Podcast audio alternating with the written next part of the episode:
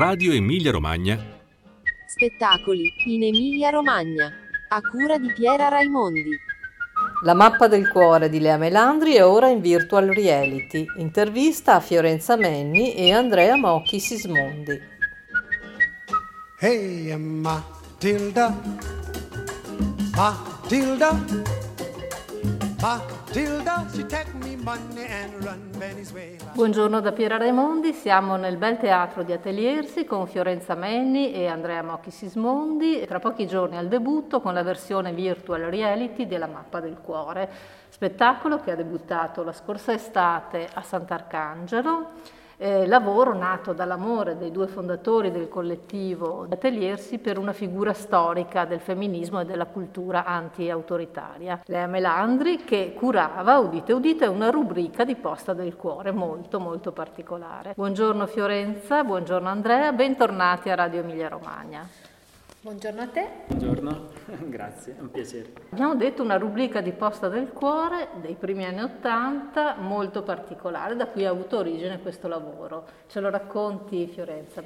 Sì, dunque noi stavamo cercando eh, di capire come poter lavorare su, eh, su un percorso che avvicinasse eh, dei bambini, delle bambine e delle persone come Lea Melandri quindi con una certa età, ma che eh, sono eh, fondamentali per la storia del femminismo in Italia.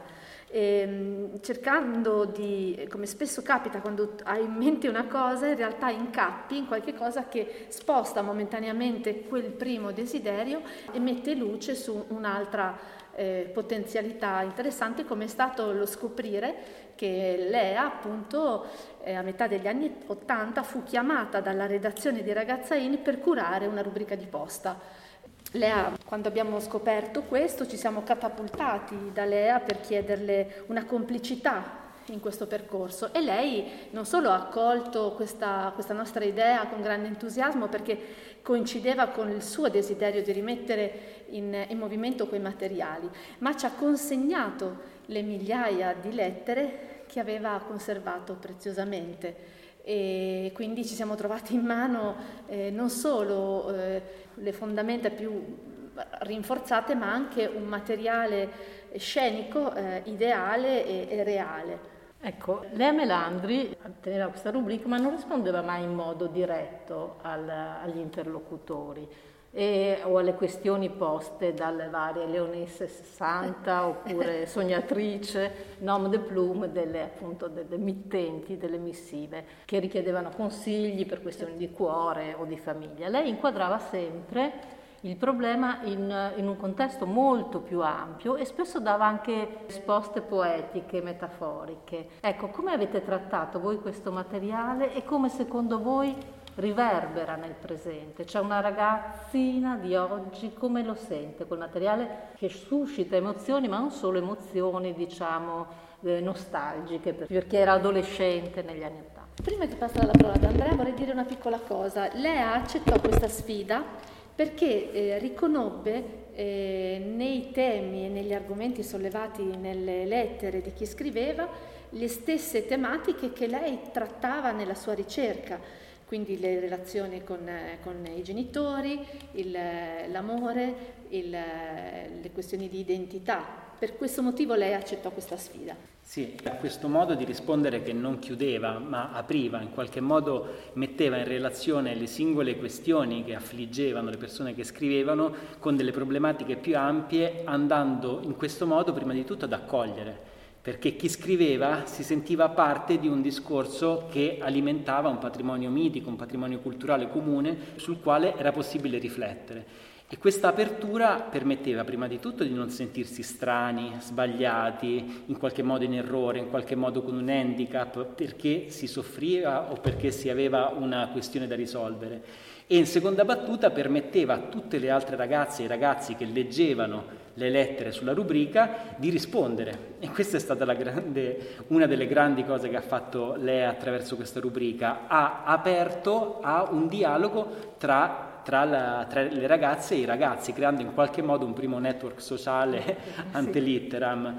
E, e, tutto questo materiale, quando noi l'abbiamo rimesso in circolazione attraverso una serie di laboratori che stiamo facendo nelle scuole superiori a Bologna, a Milano, che poi andranno in altre città, è stato oh, molto potente Prima di tutto da un punto di vista di eh, dialogo intergenerazionale, cioè i ragazzi hanno percepito che i loro genitori, che erano adolesc- gli adolescenti che scrivevano queste lettere, avevano delle inquietudini che potevano entrare in risonanza con quelle che loro sentono in questo momento. E ha permesso anche di analizzare alcune specifiche differenze, se vuoi, nel, nel, nelle problematiche, lì dove a metà degli anni Ottanta ci si ribellava contro un'autorità che in famiglia era percepita in maniera più forte, una morale in qualche modo più soffocante, pubblica, eh, questa uh, opposizione, questa uh, ribellione in qualche modo in questo momento è possibile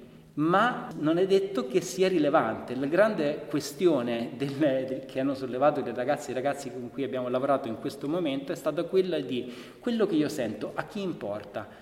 Eh, si può dire tutto, si può contestare tutto, ma questo non significa ricevere attenzione. Non per questo si riceve attenzione. Questa questione della rilevanza e dell'attenzione su se stessi è poi uno dei temi centrali su cui si è concentrato il nostro lavoro con gli adolescenti di oggi. Come se mancasse la possibilità di differenziare. Cioè... Tutto è, è, concepibile, tutto è possibile, ma non per questo tutto è considerato oh, degno di attenzione. E questa la grande questione di riconoscere il fatto che io esisto e esisto proprio come sono fatto, fatta certo. nella mia specificità è la questione della costruzione di identità a cui si riferiva prima Fiorenza e sulla quale lei ha lavorato in tutto il suo percorso nell'autocoscienza, nella scrittura di esperienza, nei suoi decenni di lavoro. Certo. Ecco, ora questo lavoro che è molto emozionante, molto bello, purtroppo per, ovviamente per il Covid ha girato pochissimo in questo periodo, ma riprenderà, vero? E, eh, ritorna in versione virtual reality, quindi da fruire individualmente. E qui mi viene in mente subito quella stanzetta da adolescenti che abbiamo avuto tutti, no? e quindi forse si, ricrea, si ricreerà un po' quella situazione, chissà come funziona questo progetto virtuale. E l'intuizione di, di sviluppare lo spettacolo anche per la realtà virtuale in realtà è nata dalla, dalla, dalla, dalla struttura scenica dello spettacolo. Lo spettacolo ha un vuoto, ci siamo nella sua versione dal vivo e frontale, eh, c'è un, la zona centrale è vuota. E allora parlando con dei nostri collaboratori ci siamo detti ma se noi mettessimo in quel, in quel punto o, gli, o, uno spettatore o una telecamera 360 potremmo farne un altro tipo di lavoro. E, e così abbiamo deciso di farlo, abbiamo deciso di farlo meglio que, purtroppo nella chiusura, nel blocco, nella, nella, nel blocco, della tournée, nella chiusura di tutte le nostre attività, si è, si è formata la, la, la, lo spazio per poter creare qui nel nostro teatro il set per girare, girare la lunga scena che poi è quella che, che, che si vedrà nel visore. Questo per noi eh, è mettere lo spettatore al centro delle direttrici attraverso cui si sviluppano le parole, i dialoghi, le lettere, le risposte, la, la voce di Francesca Pizzo, la, la musica di, di, Vincenzo Scorza e di Mauro Somavilla, essere attraversati dalle diverse tensioni. Immaginate uno spettacolo costruito su una circonferenza rivolto verso il centro e al centro c'è lo spettatore. E questa immersione ci ha permesso appunto di lavorare tra l'altro con delle immagini di, di camerette adolescenziali che abbiamo inserito, abbiamo eh, strutturato il lavoro aggiungendo alle presenze fisiche diventate eh, virtuali un lavoro di attraversamento iconografico della rivista, delle lettere, del, um, delle firme, del modo in cui ci si firmava, quindi tutto un lavoro sull'immagine che questa struttura ci ha permesso di aggiungere, creando nuovi livelli di fruizione. Lettura, ecco. Non solo nuovi livelli di fruizione, ma anche nuovi luoghi, perché questa tournée virtuale attraverserà degli spazi inconsueti che sono sono gallerie, sono biblioteche, sono spazi all'aperto, il DAMS. E, beh, questa disseminazione della possibilità di fruire dello spettacolo in realtà virtuale eh, unisce eh, due eh, due desideri, due intenzioni. Da una parte quello di portare avanti questo progetto che da anni noi sviluppiamo all'interno dei musei, dove eh, siamo impegnati a, a, a, fare in modo che vengano vissuti anche in modo diverso, che, che si possano portare all'interno dei musei anche dei pezzi di vita che siano eh, in aggiunta a quello dell'andare semplicemente o soltanto ad ammirare le opere. E ci diciamo sempre che ci piacerebbe che le persone iniziassero a darsi appuntamento davanti ai quadri, che potessero immaginare di stare delle ore a leggere davanti a un quadro oppure anche a fare un, un breve riposo. E, ehm, e, nello specifico, in questo momento dove i teatri stanno riaprendo, noi sentiamo il desiderio di eh, farlo in maniera delicata. Eh, benissimo che ci sia questa riapertura tanto, tanto richiesta, tanto anelata, ma dall'altra parte sentiamo che che bisogna farlo con delicatezza, che un'apertura troppo sbandierata può, insomma, n- non ce la sentiamo. E, e, quindi l'idea che le persone singolarmente possano eh, avvicinarsi e, e, mettersi in relazione con uno spettacolo attraverso una modalità così intima come la visione nel, nel visore ehm, ci